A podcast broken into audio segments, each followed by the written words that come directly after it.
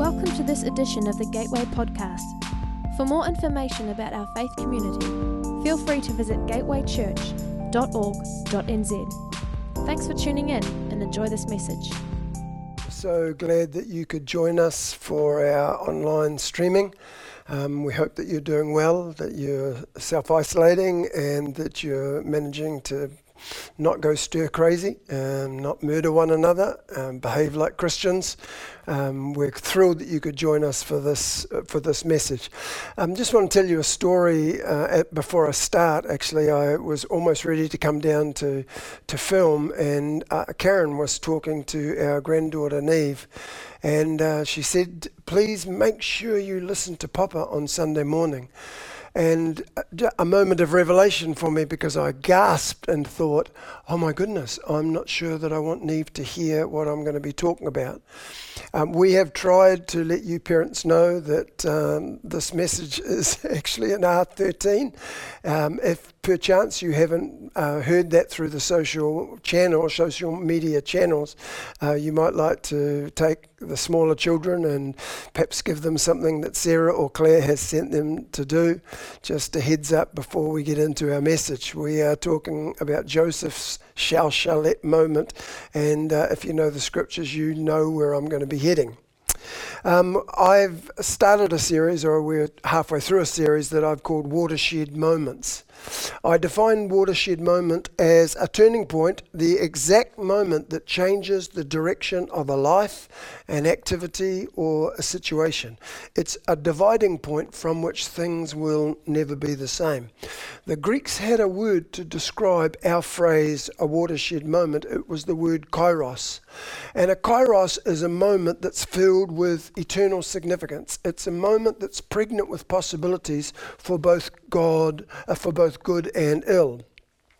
When we become aware of the fact that we are actually in the midst of or facing a kairos moment, our natural response is often one of um, uncertainty, of ambivalence, of incredible indecisiveness. We realize we have to respond to this moment and we become aware that the implications uh, are possibly huge. In both of the first two messages, I mentioned that Hebrews, uh, the Hebrew language doesn't actually have a word for ambivalence, but uh, interestingly enough, it has a tune for ambivalence. In the ancient, and actually in modern synagogues as well, uh, in ancient synagogues, the scriptures were sung or, or, or chanted rather than being read as they would be in our modern day churches. The rabbi or the cantor, the song leader, would sing the appointed passage. And in the Hebrew language, there's a small accent that goes above a word. It's a rare note and it's called the shalshalet. It's a zigzag like accent that's placed above a word that indicates to the rabbi or the cantor how it should be sung. And on the graphics at the moment, if you look at that Hebrew word, the second word from the left has that small zigzag shalshalet. And when that occurs, it indicates to the rabbi or the cantor how it should be sung. And it goes something like da da da da da da da da da da da da da da. When it occurs, it indicates a person who is in a psychological state of ambivalence or uncertainty. That's why I said, though we don't have a word for ambivalence, we do have a tune for it when the shalshalet occurs, we see a person being torn by an inner conflict. They are grappling with a significant temptation, a deep inner aspiration, and they aren't sure how to proceed. The shalshalet, as I said, is, is rare. It occurs only four times in the first five books of the Bible, our Old Testament scripture, that, that is called the Torah. It, it's found in Genesis 19, and the person involved there is Lot. It's found in Genesis 24, and the person there is Eliezer. Joseph in Genesis 39 and Moses in Leviticus 8 are also places where the shalshalet occurred. In message one, we considered Lot. And you'll remember the story. The angels were trying to get him and his family out of the city of Sodom before the judgment of God fell on the city. And verse 16 says, He hesitated. And above the word in Hebrew, hesitated, is the shalshalet. And what we have here is Lot's pursuit of wealth as a means of establishing his security and his identity created an existential crisis for him when he was told that God's judgment was about to fall on the city, a city that he had tried so hard to assimilate into and to be part of. In the second message, we considered Eliezer, found in Genesis chapter 24. Now, his ambivalent moment centered around deep aspirations, perhaps an ambition that he cherishly held. We talked about the possibility that he had hoped to inherit Abraham's position and power. That possibility moved away when, when Abraham and Sarah had a son, Isaac. But when Isaac became of a marriageable age, Abraham tenaciously refused to marry him off to a local Canaanite girl and instead sent Eliezer on a mission back to his hometown to secure a bride for his son. Eliezer is praying about this particular woman and which woman he should choose, and the Shalshelet occurs over his prayer. It says, Then he said, Shalshelet. And the indication is that, that Eliezer was ambivalent about the mission's success primarily because he thought that if Isaac couldn't find a bride, he might ultimately marry Eliezer's daughter, his own daughter, and that and thereby he would in fact inherit Abraham's position. I uh, I, I, think Eliezer is different from Lot. I think in Lot's instance, um, the Shalshelet is somewhat negative. In Eliezer's situation, I think it's somewhat positive. It's positive in the sense that Eliezer was firstly aware. He, he's self aware. He identifies the deeply held ambitions and aspirations that he have, that he has.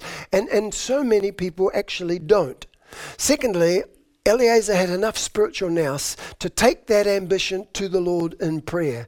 And he submitted it to the Lord in a sincerely prayed, not my will, but your, be, your will be done type prayer. Uh, I've mentioned in both messages that the Shalshelet moments that occur in the Torah seem to center around the issues of money, sex, and power. I suggested that for Lot it was money, for Eliezer it was power. Now I understand these uh, concepts actually in the most uh, most cases are somewhat inseparable, but I am separating them for the purpose of, of analysis. Today we are going to look at Joseph's Shalshelet moment, and it centers on sex. I was joking with the leadership team before and said, I guarantee for 30 minutes on Sunday, I will remove every thought of COVID 19 from people's minds. And they said, How you plan to do that? And I said, Talk about sex. The passage we're going to look at is Genesis 39, verses 1 through 19. I'm reading from the Message Bible. After Joseph had been taken to Egypt by the Ishmaelites, Potiphar, an Egyptian, one of Pharaoh's officials and the manager of his household, bought him from them. As it turned out, God was with Joseph and things went very well with him. He ended up living in the home of his Egyptian master. His master recognized that God was with him, saw that God was working for good in everything he did. He became very fond of Joseph and made him his personal aide. He put him in charge of all his personal affairs, turning everything over to him. From that moment on, God blessed the home of the Egyptian, all because of Joseph.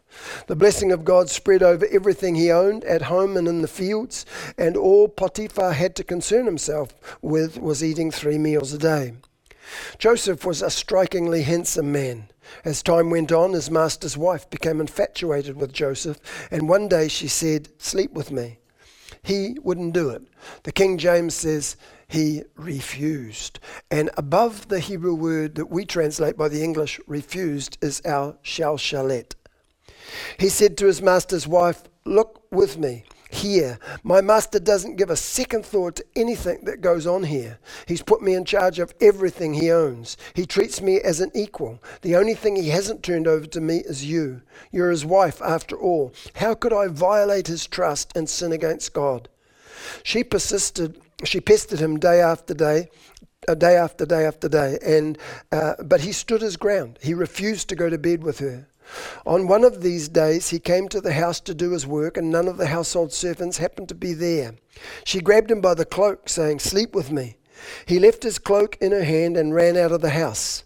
When she realized that he had left his coat in her hand and run outside, she called to her house servants, Look, this Hebrew shows up, and before you know it, he's trying to seduce us. He tried to make love to me, but I yelled as loud as I could. With all my yelling and screaming, he left his coat beside me here and ran outside. She kept his coat right there until his master came home. Until his master came home, she told him the same story. She said, "The Hebrew slave, the one you brought to us, came after me and tried to use me for his plaything. When I yelled and screamed, he left his coat with me and ran outside." When his master heard his wife's story, telling him, These are the things your slave did to me, he was furious. Joseph's master took him and threw him into the jail where the king's prisoners were locked up. I'm sure most of you are aware of the backstory to Joseph's Shalshelet moment. Joseph, the tender hearted dreamer, was the beloved and favored son of his father Jacob. His father Jacob had given Joseph the very famous coat of many colours, the Andrew Lloyd Webber's Technicolor dream coat. You know, you know, most of us tend to imagine, if we think about that coat, uh, uh, we, pic- we picture it as a kind of uh, patchwork quilt like garment, and for the life of us, most of us cannot imagine why the brothers would be envious. It's like, oh no, you keep it, Joseph. Mm, looks good on you. However, the idea of it being a patchwork quilt actually isn't an accurate one. It was much more likely to have been a long white robe with beautifully embroidered sleeves. It was this kind of robe that was worn by the one in the family that was destined to bear rule, the one who was the heir apparent. Actually, the Revised Standard Version translates verse 3 of Genesis 37 as it was a long robe with sleeves. It was the designation of Joseph being the heir apparent that actually made his brothers so angry and so envious of him. As a result of that designation, Joseph was hated. His brothers ultimately took him, tossed him into a pit, and for 20 pieces of silver later pulled him out and sold him to some passing Ishmaelites who took him down to Egypt where he was sold as a slave. There he was put, purchased by Potiphar, who was an officer of Pharaoh, captain of the guard. In the midst of this trauma and isolation, the Bible tells us that the Lord was with Joseph and his favor rested on him, and as a result, everything that Joseph did prospered. Potiphar, seeing that favor, promoted Joseph until, as we found, he was in charge of the whole household. Genesis 39, verse 6 tells us that Joseph was handsome in form and appearance. One translation says he was muscular and good looking. It's not wrong to be muscular and good looking. It's not fair, but it's not wrong. If you are muscular and good looking, you just have to know the rest of us hate you. And if we get the chance, like Joseph's brothers, we will sell you to a passing bunch of Ishmaelites for 30 pieces of silver. As a result of his form and appearance, uh, Potiphar's wife became infatuated with Joseph and she comes to him with a seductive invitation. The King James says, Lie with me. Now, I'm sure that I don't have to tell you that the reference to the word lie there isn't about telling fibs. She wasn't saying, Let's tell fibs together, Joseph. The message makes it clear sleep with me. And this is a crisis moment for Joseph. This is his watershed moment.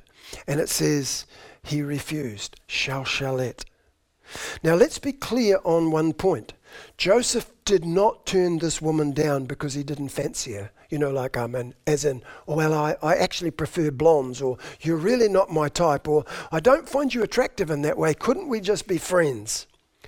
You have to know that Joseph's temptress would have been the epitome of Egyptian sensuality. This was a world and a time when women were often little more than chattels, and it was the rich and the prominent men that got first dibs Pharaoh was one of Potiphar's officers, a prominent man and a wealthy man. And you have to know that Mrs. Potiphar would have been called what we used to call a beautiful woman. She, she was a bombshell, she was a 10. She was a woman that would have been on the cover of any woman's magazine and probably some men's one as well. The Shalshelet above Joseph's refusal, refusal indicates that his refusal didn't come easily and it didn't come quickly. This was a wrenching moment of conflict and temptation for him. I think Joseph's entire moral sense would have said a loud no to the idea of being sexually involved with her. he would have known that it amounted to a betrayal of all he stood for as a follower of Yahweh. It also would have been a, con- a very cruel betrayal of the trust that Potiphar had placed in him. Wonderfully, Joseph was a young man who knew his limits administratively, relationally, and morally. Joseph knew what he was in charge of and what he wasn't in charge of. And he knew that his virtually unlimited control of Potiphar's interests did not include his boss's wife. Want to suggest to you, however, that intellectual awareness, the intellectual awareness that his answer to this seductive advance should clearly be no didn't exhaust all the components in this temptation. Intellectual awareness simply isn't enough to keep a person, it never does. There are physical, emotional, psychological forces operating in such a scenario that have the potential to absolutely overwhelm any intellectual hesitations. Joseph is a red blooded, handsome young man at the peak of his powers, probably somewhere in his very late teens or early 20s. He's far away from country, from culture, from kin. Those three things, country, culture, and kin, are usually the primary source of our identity and conformity. He's now removed from, from them, and new possibilities and new vulnerabilities are opened up. And anybody who's left home to go to university or who's traveled abroad alone knows exactly what I'm talking about. Here in Egypt, no one knew him, no one could see him. Perhaps he considered the thought that he should just simply forget country, kith, and culture and just blend into Egyptian culture with its laissez faire attitude towards sexuality. Perhaps he felt given all of the hostility, the rejection, and the suffering that he endured, he deserved or at least needed some comfort. The lyrics of Paul Simon's song In the Boxer come readily to mind, describing the plight of a young man who's away from home. And Paul Simon so eloquently writes Asking only a workman's wages, I come looking for a job, but I get no offers. Just to come on from the horse on 7th Avenue. I do declare there were times when I was so lonesome, I took some comfort there. Joseph's in that sort of situation, except that the come on doesn't come from some street worker, but from an incredibly beautiful, sexually seductive, high class woman. Being propositioned by such a woman might have been as comforting and flattering as it was sensual and seductive. But Joseph refused. What a mighty antithesis that response is to the spirit of the age. Joseph refused to be the bedfellow of the spirit of the age that shouted to him, You deserve it. You need it. Do it. Have it. Live it. Luxuriate. Engage. Don't refuse. Why refuse? You know, this isn't some grubby Me Too moment. There, there, there would have been two consenting adults. As long as no one's hurt, why would you refuse? And what I'd like to do today is take the remainder of our time together and consider that question as it relates to us in our time. You know, people, including those who would profess to be followers of Jesus, often question the traditional position of the Bible on sexual morality. And in case you're listening and you don't know what the traditional biblical stance is on sexual morality, the Bible states really clearly that sexuality belongs within a lifelong covenant, a covenant commitment of marriage between a man and a woman. So I've had people over the years come to me and say, Don, what's wrong with sex outside of that context, you know, outside of marriage? Why shouldn't people cohabit? Surely living together in a trial relationship makes so much sense. I've had people say, you know, Don, the traditional view of sex being limited to marriage is so unrealistic and antiquated that frankly it's quite embarrassing to tell my friends that I'm a Christian. So the question, why refuse? Well, I'm so glad you asked. I do tell you what I'm about to say will seem to some of you so countercultural that I risk sounding like an ancient dinosaur stuck in a tar pit uh, a great American Cadillac gas guzzler with pink, uh, you know, pink f- fins sticking out the back in a small electric car world. But I, am not apologetic. I, I want to remind you that cultural relevance and society's approval has never been and must never be the measuring stick for those who purport to follow Jesus. So you ask, well, what's wrong with Joseph saying yes? What's wrong with sex outside marriage if you have consenting adults? Let me do what Jesus did so often when he was asked a question. He turned the question round and asked one back. You say to me, What's wrong with sex outside marriage? Let me ask you a question. What's wrong with anything? And you go, Don, what do you mean? Well, I'm asking you, how do you determine whether anything is right or wrong? What's the source of your moral code? You know, most people have never thought about that question, and if they're pushed to answer it, they'll say something like, Well, you know, I, I do what seems right to me. I want to do the right thing. I, I'm, I'm acting according to my feelings. So, so, and they always, of course, add the inane, so long as it doesn't hurt anybody else. But the problem with that kind of response is your moral code is arbitrary and subjective. It amounts to everybody simply does that which is right in their own eyes. You know, the cry of the 21st century is be authentic. But whose personal authenticity do we want to affirm? Mother Teresa's or Joseph Stalin's? Both did what they felt was right and what was authentically them. Both were being true to themselves. How do we judge? And on the basis of what on, on what basis do we condemn one and applaud another? Now, I won't keep you in suspense regarding that answer. The answer is you haven't got a clue. If you are in that subjective place of I do what I think feels right, then you haven't got a clue. Well, you say, well, Don, well, it's common sense, and society determines what's right. But I'm sorry, that simply pushes the problem back one step. Whose society? Are we talking about the liberal West, Nazi Germany, Pol Pot's Cambodia? What society? Well, so come on, Don, it's just common sense. Well, in my experience, common sense is neither common nor is it always sense. If you don't believe in an ultimate objective source of morality, an ultimate moral lawgiver, then you are adrift in the moral morass and chaos of our age. I'm presuming that most of you who are listening and watching today are Christians. As Jesus followers, we have an objective moral standard. The scriptures are very clear in terms of how God wants us to function as creatures made in his image, and that includes how we function as sexual beings. Now, I could take time and show you the scriptures on this subject, but for the sake of our time, I'm going to assume that you are aware of the fact that the Bible limits sexual expression to the lifelong covenantal commitment of a marriage relationship between a man and a woman. So, why refuse Joseph? Well, because the God that you purport to follow says it's a simple issue of, discipleship. Don't do that. I, I think, having said that, there will be some of you who say, well, yeah, that sounds like blind obedience to me, Don. I want to understand why God might say no to sex outside marriage.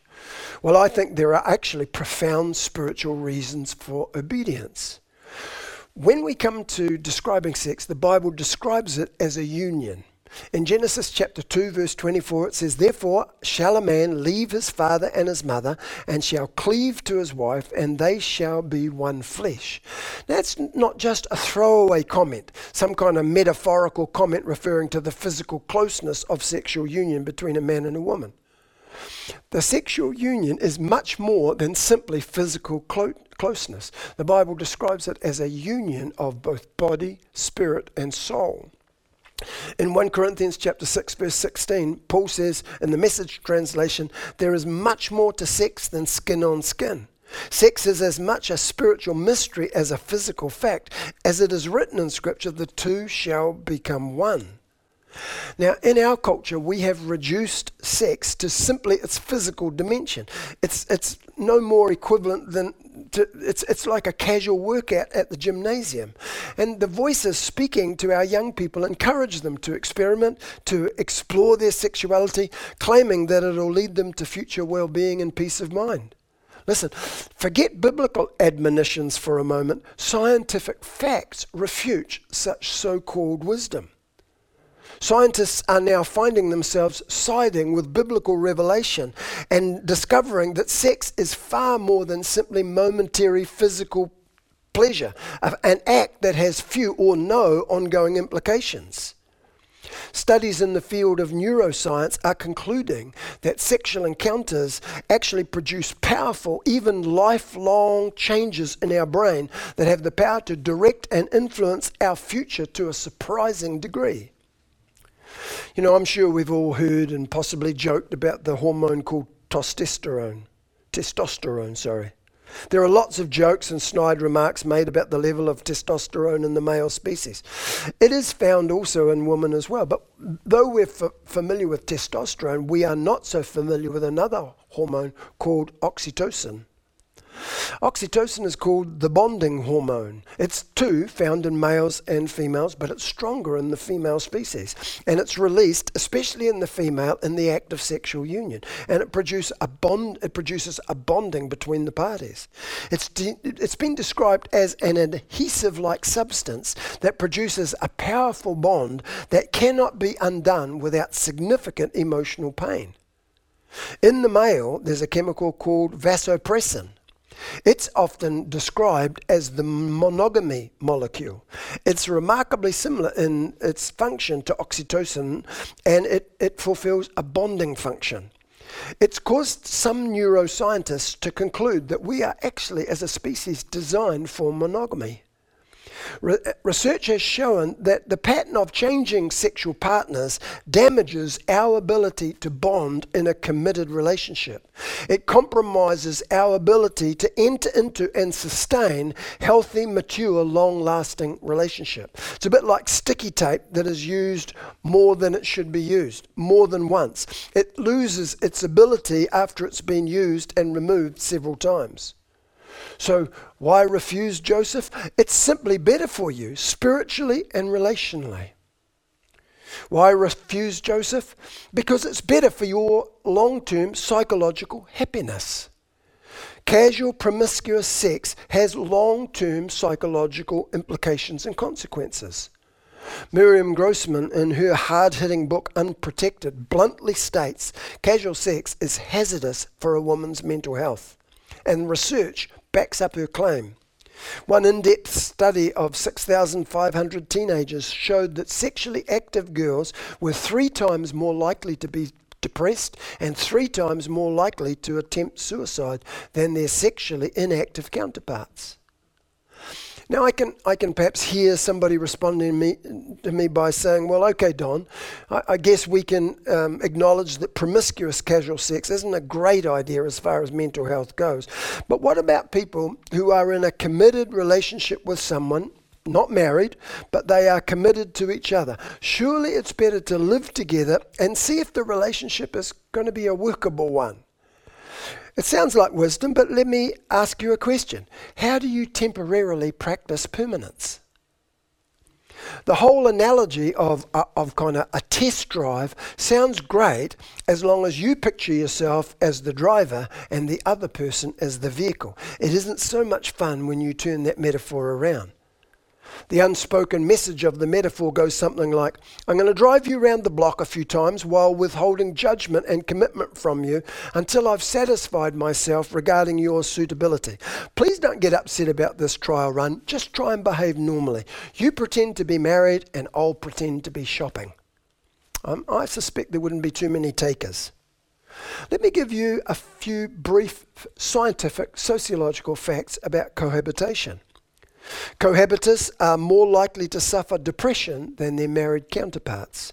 They perceive their relationship as less stable than their married counterparts. They report poorer relationship quality than their married counterparts.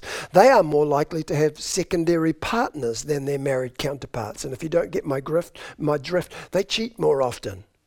They report higher levels of violence, both verbal and physical. Children living with cohabiting parents are 20 times more likely to be the victims of child abuse.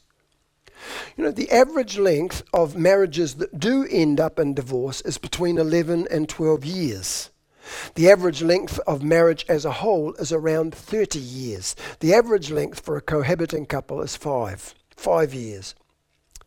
Those who have lived together before they get married are statistically more likely to be divorced than couples who have not live, lived together prior to marriage. This isn't, this isn't Bible thumping teaching. This is scientific sociological research.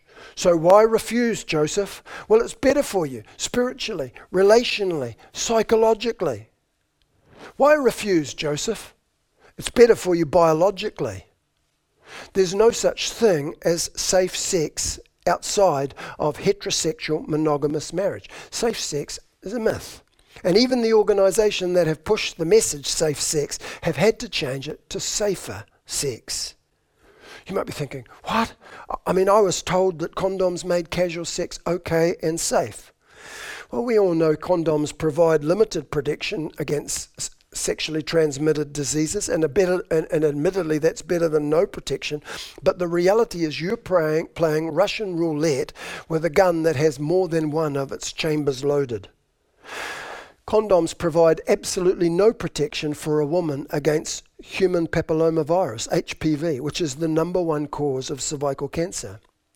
Though condoms reduce the chance of catching herpes by 40%, there's a 60% figure there that would bother me. It reduces chlamydia by 26%. However, chlamydia, which has just gone off the scale in terms of its um, spread in, in the Western world, reduces the fertility of a woman by 25%. And again, we know that infertility is reaching pandemic proportions in the West. It's increased over 500% in the last six years, and chlamydia is one of the key features. Syphilis has increased more than 560% in the last five years in New Zealand. And gonorrhea rates are up by 50% in New Zealand over the last two years. In 1950, we knew about five sexually transmitted diseases. Today, there are 50 and counting, and 30% of those are incurable. You talk to young people about casual sex, and the great no no is don't get pregnant. Listen, they are four times more likely to contract a sexually transmitted disease than they are to fall pregnant. Why refuse, Joseph? Well, it's better for you spiritually, relationally, psychologically, biologically. Perhaps that might give you an insight into why God says that sex belongs within a particular context. He isn't some kind of cosmic killjoy. He cares for you and wants the very best for you. And just as a fire can be wonderful and warming when it's in the fireplace, a fire taken out of that context can burn your house down. Now, I'm sure there'll be some who are listening to me today who are a little ticked with my religious prudishness. But before you sound off, outside of the Genesis text that we started with, I used a couple of brief scriptures. The rest has simply been scientific and sociological research. And it seems that they concur with what the Bible says, which should make us stop and think. Now, I know when I talk like this that there's always somebody who's thinking, I wish somebody had told me about this a few years back. It's too late for me. I've already failed. This message isn't designed to bring more condemnation to people who have failed. We need to know God is a, a, God who forgives. God is a redeemer. And what a redeemer does is he takes broken things and he fixes them. God can redeem. He can fix the brokenness. He can forgive the failure. He's ready and willing to do so when we come to him in a repentant stance. But I want to tell you, if you're listening and you haven't yet failed, there's something God would rather do than redeem you. In the words of Jude 24, He would rather keep you from falling. Now, I'm, I'm not suggesting that keeping yourself in sexual purity in an age like ours, which is just flooded with sexual images like a tsunami, it's, it's not going to be easy. It, it never is. It wasn't for Joseph when she came, when Mrs. Potiphar came with her temptations, though it says he refused, above it was the shalshalet. He struggled. There was internal tension. There was psychological drama. There was existential crisis in Joseph as he weighed his alternatives. He finally said, I cannot do this. I cannot sin against God. I cannot betray the trust of my master. And relationally, spiritually, psychologically, physically, he made a good decision. God cares for you. The reason He says, save this for this context, is that He knows how it was designed and He wants to see it flourish in that context in the best possible way. Let's pray together. Father, we thank you for the power of your word. We thank you that it is so up to date, so relevant. It speaks to us where we live. And I pray today, Father, that this word would be both a word that would confront, that would bring some sense of healing to some who have failed, knowing that they can be forgiven, knowing that they can be restored and redeemed. It would be a word that makes us so aware that you love us, you care for us, you designed us in a particular way. And when you say, don't do something, it's not because you're just simply trying to frustrate us. You are asking that we follow your directions to live in a way that will bring great flourishing. We thank you for the power of your word to change our lives.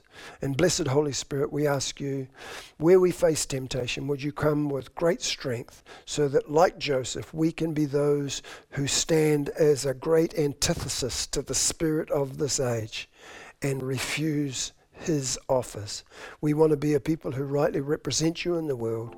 Help us to be that people because we ask it in Jesus' name and for his sake. Amen. Thanks for listening. We hope it was an encouragement to you. Again, check out gatewaychurch.org.nz to find out what's going on within our church.